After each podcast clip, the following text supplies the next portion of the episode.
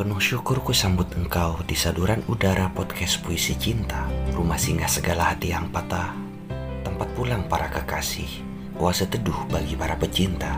Ada aku di sini. Engkau sedang menyimak suaraku di Anchor.fm Selendang Sulaiman. Jangan beranjak sebelum ini berakhir. Salam damai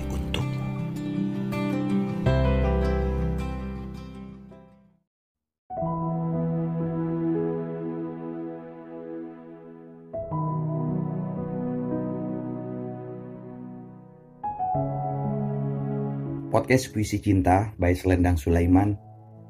Episode kali ini bukan puisi tetapi cerita pendek yang dibacakan. Cerita pendek berjudul Pacar Seorang Seniman karya W.S. Rendra.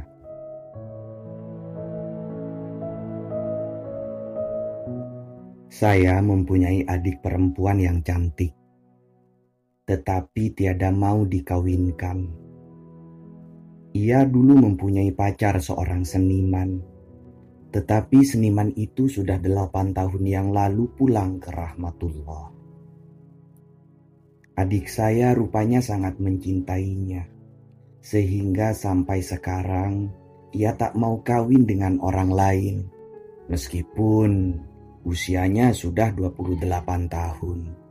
Ibu saya sedih dan malu karenanya ia merasa kehilangan muka kalau orang-orang menyangka bahwa adik saya itu tidak laku kawin. Akan tetapi, pada hakikatnya tak ada orang yang akan menyangka begitu.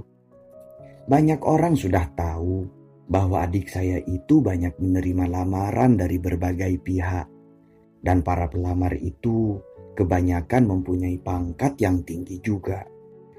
Sebab adik saya itu meskipun sudah bisa disebut perawan tua, masih juga tetap kelihatan cantik serta menarik. Selalu apabila ditawarkan oleh ibu sebuah lamaran yang disampaikan lewat dia, adik saya itu selalu menjawab bahwa ia tidak bisa melupakan Mashar, yaitu seniman itu. Semua orang, termasuk saya, tidak tahu benar mengapa adik saya itu fanatik dalam hal cintanya kepadanya. Seniman itu menurut pendapat saya seperti manusia biasa saja. Mukanya kotor, badannya tidak gagah, rambutnya seperti rumput, dan bulunya tumbuh di mana-mana seperti seekor kera.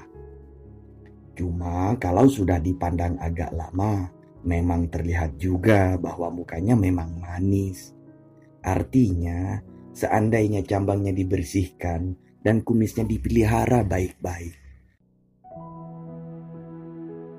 Pada suatu hari, saya pergi ke Jakarta menengok ibu dan adik saya itu. Kesempatan ini saya pergunakan untuk menasihatinya supaya ia jangan sampai menyanyiakan umur mudanya. Janganlah ia sampai rugi apabila kelak sadar bahwa ia belum puas mengecap bunga kehidupan. Saya katakan bahwa sikapnya yang sekarang ini tak ubahnya dengan merusak hidupnya sendiri, membiarkan dirinya layu tanpa mengecap kenikmatan dunia. Tidak baik menyiksa diri sendiri begitu itu Waktu itu ia diam saja. Namun selama beberapa hari kemudian sesudah itu, ia kelihatan selalu merenung dan berpikir. Akhirnya, waktu saya sudah pulang kembali ke Surabaya, saya menerima surat darinya. Surat itu adalah jawaban dari segala nasihat saya yang saya sebutkan itu. Saya sangat terharu membaca suratnya. Surat itu membukakan pada saya rahasia hati dan perasaan wanita yang lembut dan tak terduga itu. Kecuali itu, sadarlah saya sekarang sampai berapa jauh wanita itu bisa teguh dalam kesetiaannya. Surat itu berbunyi sebagai berikut.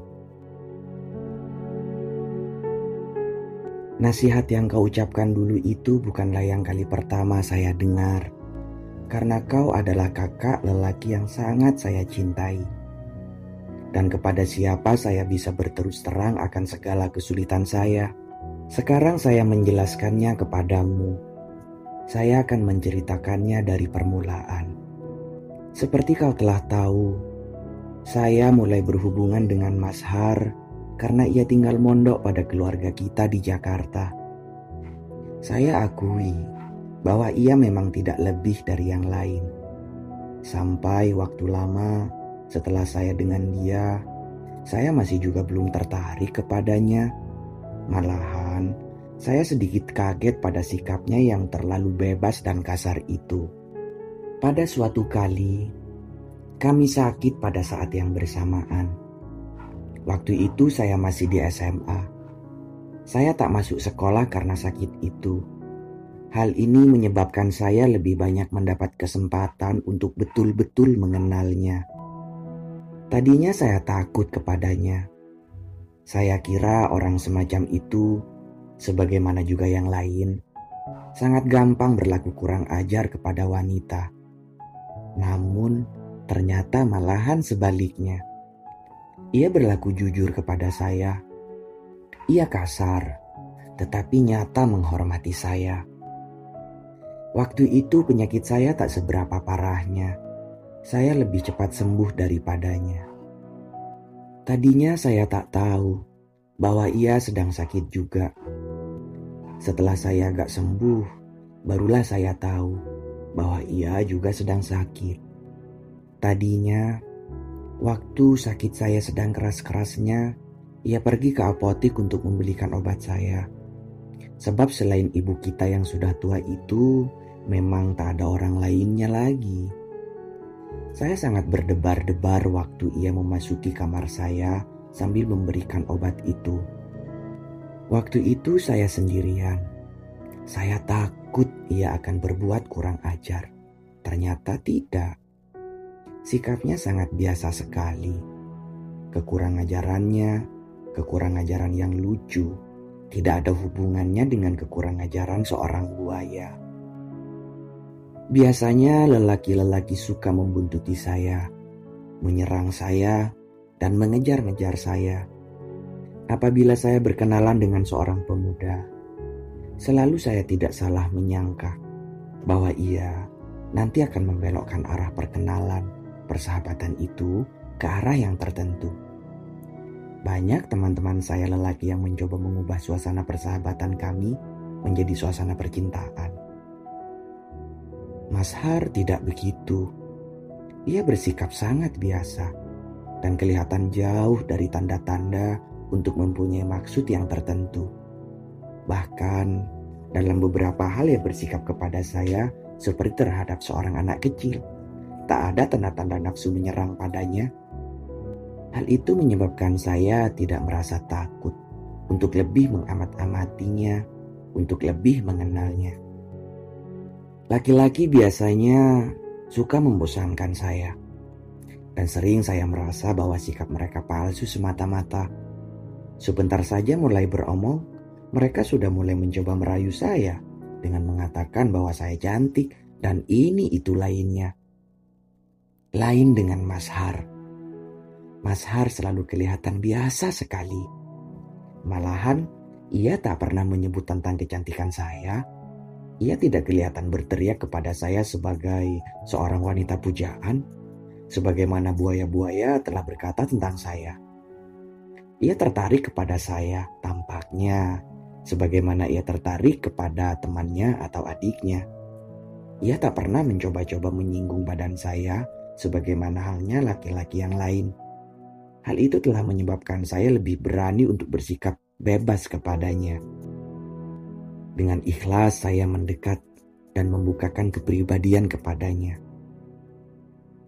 Setelah saya sembuh, saya masih membolos dari sekolah sehari karena badan saya masih belum kuat betul. Saat itu, saya baru tahu kalau ia pun sedang sakit. Ibu berkata begitu. Saya menengok ke kamarnya. Kamarnya ialah garasi.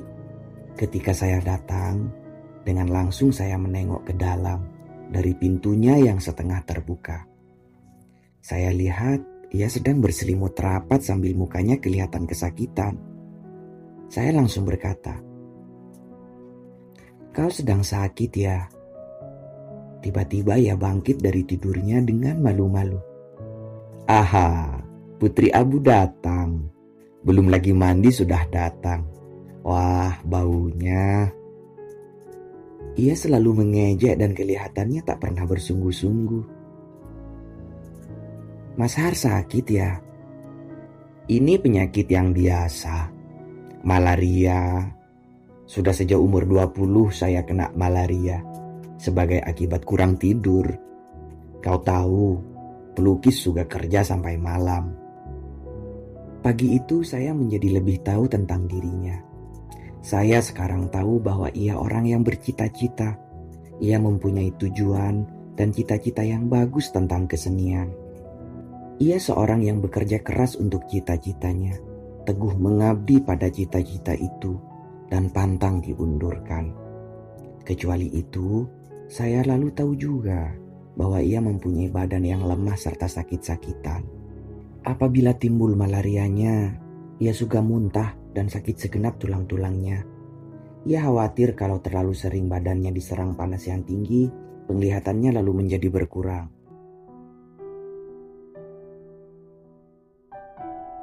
Baginya penglihatan sangat penting artinya, sebab ia pelukis.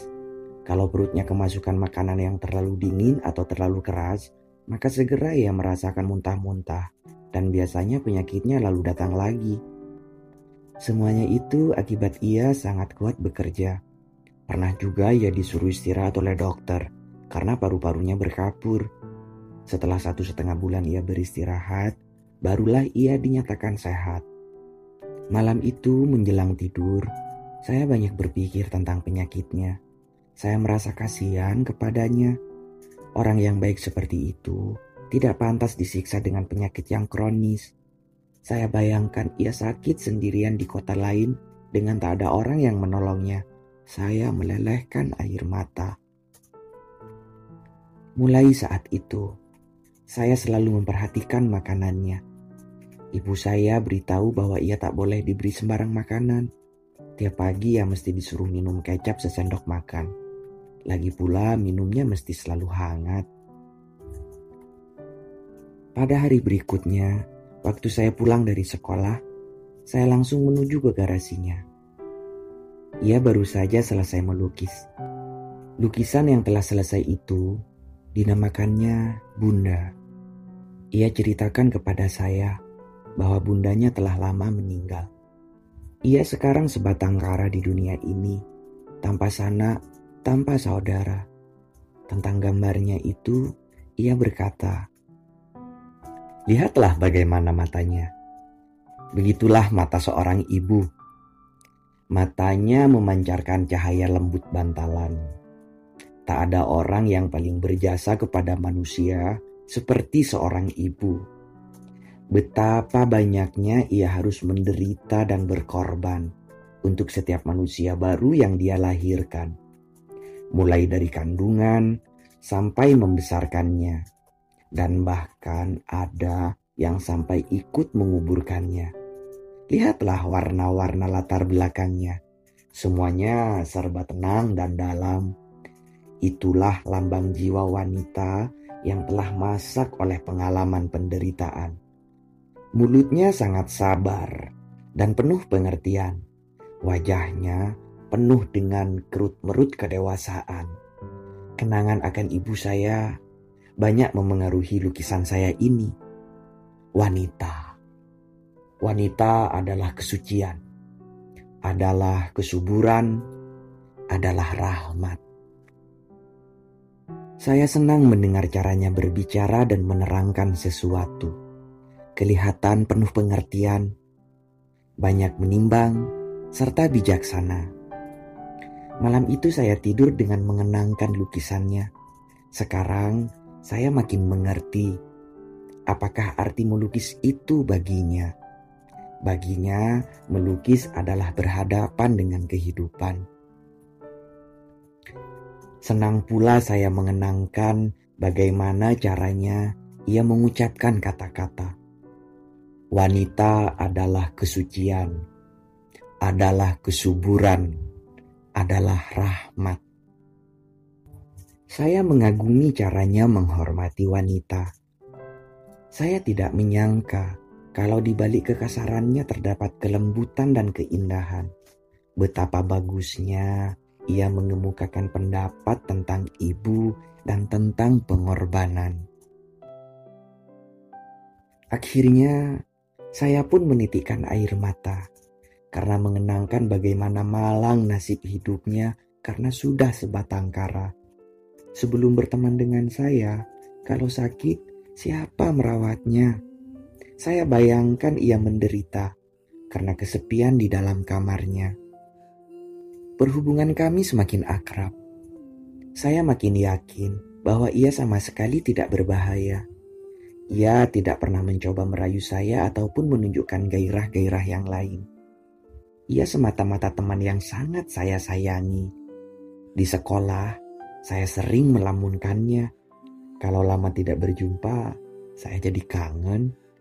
Pada hakikatnya, caranya bersikap kepada saya seperti halnya kakak terhadap adiknya. Pernah pada waktu libur panjang, saya diminta untuk dilukisnya. Sambil melukis, ia banyak bercerita tentang pengalaman-pengalamannya. Ia telah banyak melawat ke pelbagai negeri. Ia ceritakan dengan lucu bagaimana ia pernah kehabisan uang dan tersesat di kota Paris, bagaimana ia belajar main ski di Swiss, dan bagaimana ia ditipu orang di Italia. Pengalamannya dan pengetahuannya sangat banyak. Saya menggelarinya Simbat. Ia tahu segala cerita-cerita yang menarik. Kadang-kadang ceritanya sangat lucu, kadang-kadang ajaib, dan kadang-kadang mengharukan. Ia pandai memilih suasana. Ia menasehati saya dengan cerita-cerita yang mengharukan. Ia menghibur saya dari kesedihan dengan cerita-cerita yang lucu. Ia bercerita dengan sederhana dan gaya yang tampan. Suaranya seperti gesekan selo. Kalau ia sedang asik melukis saya tanpa bicara, saya perhatikan ia. Tingginya sedang, badannya memang mempunyai suasana lemah. Tetapi kalau sudah cukup lama diperhatikan, lama-lama tampak bahwa ia tidak kurus tetapi semampai. Caranya berpakaian memang kasar dan kotor, tetapi bukankah di balik itu tertanam kelembutan? Mulutnya manis, matanya bijaksana dan romantis. Saya senang mendengar mulutnya itu menceritakan perasaan-perasaannya. Saya senang melihat caranya memandang dan bersikap. Saya anggap ia adalah lelaki yang indah. Cuma sayang, ia tak mau mencukur kumis dan jambangnya. Pernah ibu menyuruhnya mengantar saya ke sebuah pesta, dan pernah pula saya memintanya untuk mengantarkan ke bioskop. Saya merasa aman bepergian dengannya. Ia selalu bersikap melindungi dan memikirkan kepentingan saya dengan gaya seorang lelaki yang terhormat. Ia betul-betul simpatik. Saya ingin pergi nonton lagi bersamanya, tetapi ia tak pernah mengajak dan saya malu untuk mengajaknya lagi. Suatu kali, ia tidak pulang selama lima hari. Saya ribut-ribut mengurus hal itu. Saya tak tahu ke mana perginya. Ibu pun tidak diberinya tahu. Namun, ibu berkata kepada saya bahwa tak ada gunanya saya ribut sebab toh ia akan kembali. Lagi pula, sebelumnya ia toh mempunyai kebiasaan begitu juga. Saya lalu ingat bahwa memang demikianlah halnya. Namun entah tak tahu mengapa waktu ia pulang, saya marah juga kepadanya. Saya bersikap dingin dan bahkan akhirnya saya tak mau omong dengan dia. Saya tahu bahwa dia gelisah karenanya. Kemudian pada waktu saya datang duduk membaca koran, ia datang dan bertanya, Ayolah, sekarang kita saling berterus terang Sinbad harus mengerjakan apa supaya Putri Abu tidak marah? Saya merasa malu oleh pertanyaannya itu. Akhirnya kemarahan saya lenyap. Karena ia lalu tiada henti-hentinya bercerita tentang hal-hal yang lucu. Sambil ia katakan bahwa selama lima hari tak pulang itu, ia pergi membuat sketsa ke luar kota. Kemudian saya menyindirkan kepadanya supaya kali lain Kalau tidak pulang memberitahu ke mana perginya. Selang seminggu kemudian, ia berkata kepada kami bahwa ia tidak akan pulang untuk beberapa hari untuk membuat sketsa penangkapan ikan di laut. Saya merasa sangat kangen selama kepergiannya itu. Akhirnya saya merasa jengkel setelah ternyata satu minggu dia belum pulang-pulang juga. Pada hari yang kesembilan ia baru pulang dengan muka pucat dan penyakit yang berjangkit lagi. Ia mengeluh kepada saya. Wah, jahanam betul nyamuk-nyamuk pantai itu. Akan tetapi saya menjawab dengan pendek. Salahmu sendiri. Entah, saya tak mengerti kenapa. Tetapi saya merasa gemas bahwa ia begitu lalai menjaga dirinya. Saya kembali marah kepadanya seperti dulu lagi. Akhirnya pada suatu hari, ia memanggil saya untuk datang ke garasinya dengan cara yang sukar dibantah. Saya disuruhnya duduk di sebuah kursi dan ia sendiri duduk di dipan yang agak jauh letaknya. Sakitnya belum sembuh betul. Ia mulai bertanya, "Kenapa kamu marah?" Saya merasa malu sekali. Saya akan bangkit pergi, tetapi ia berkata, "Marilah kita bicarakan dulu hal ini secara terus terang." Sampai selesai betul, saya telah berpikir dalam-dalam dan saya telah tahu sebabnya. Saya tetap menunduk sambil tak tahu apa yang akan saya kerjakan. Maharani, katanya dengan suara seperti selo. Kita berdua saling jatuh cinta. Jantung saya merasa akan pecah. Seluruh tubuh saya menjadi lemah. Bagi gadis muda seperti kau, jatuh cinta itu rasanya gemuruh dan membingungkan. Kau harus tenang, harus banyak kau renungkan dengan sabar. Bagaimanakah cintamu itu? Saya lelaki yang banyak pengalaman. Saya tahu betul bahwa cinta saya telah kau miliki dengan mutlak. Namun, kau lain halnya. Kau masih harus menyadarinya benar-benar dahulu. Maharani, kau sangat menderita. Kau harus berpikir tenang. Saya tidak bisa berkutik dan bersuara. Saya telah menyerah sama sekali kepadanya. Baiklah. Jadi sekarang bagi kita sudah bukan rahasia lagi bahwa kita telah saling jatuh cinta. Namun marilah kita tidak tergesa-gesa. Renungkanlah dahulu siapa saya, bagaimana masa depanmu apabila jadi dengan saya marilah kita agak tenang dalam hal cinta, sebab cinta itu bunga yang indah. Cinta adalah anugerah surgawi yang suci. Sekarang, pulanglah dulu. Saya merasa lemas dan tanpa daya. Ia bangkit dan menghampiri saya. Dibangkitkannya saya dari tempat duduk. Pulanglah dulu, katanya.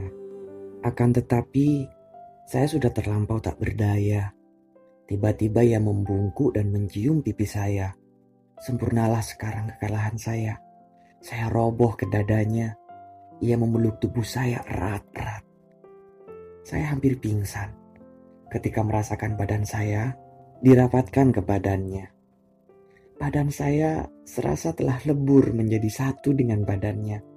Ditengadahkannya muka saya dari dadanya. Lalu Terasalah bagaimana wajahnya mendekati wajah saya. Napasnya terasa hangat dan memabukkan. Akhirnya diciumnyalah mulut saya penuh-penuh dengan mulutnya. Saya hampir-hampir tiada sadar akan diri saya. Semuanya terjadi dengan gairah yang jujur dan suci. Semuanya merupakan kenang-kenangan yang indah yang tak akan saya lupakan. Siapa akan menyangka bahwa lima hari kemudian panasnya memuncak dan tiba-tiba menutupkan matanya untuk selama-lamanya.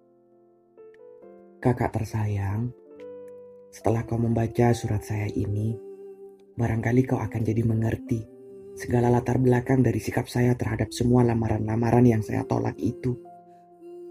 Bagaimanakah saya bisa disebutkan telah menyia-nyiakan umur muda? Umur muda saya telah saya pergunakan dengan sebaik-baiknya. Mas Har, telah memberikan pada saya bunga umur muda yang tak akan layu. Bagaimanakah saya bisa disebut telah menyanyiakan kesempatan untuk mengecap kenikmatan hidup? Saya telah merasai ciuman dan pelukan Mas Har sebagai kenikmatan hidup yang tak akan terlupakan. Saya sudah cukup puas dengan itu. Saya tak lagi menghendaki yang lain. Dan akhirnya, saya juga tak bisa dikatakan telah merusak hidup saya sendiri. Sebab sekarang ini saya tetap merasakan tentram dan puas. Berbeda dengan yang lain, bukanlah berarti menderita. Saya tak tahu bagaimana biasanya pada orang lain. Namun, saya telah cukup puas dengan ketentraman saya yang sekarang. Percintaan saya yang sekali dalam hidup saya itu diliputi oleh kesucian dan keindahan tanpa ada bau kecabulan. Saya tak ingin merusak kenangan yang indah ini dengan perkawinan bersama orang lain. Saya ingin bisa berkata, saya telah pernah pula jatuh cinta. Percintaan itu suci, indah, nikmat, dan tak pernah bernoda. Dengan demikian, puaslah sudah hati saya. Demikianlah bunyi nukilan surat adik saya. Terima kasih.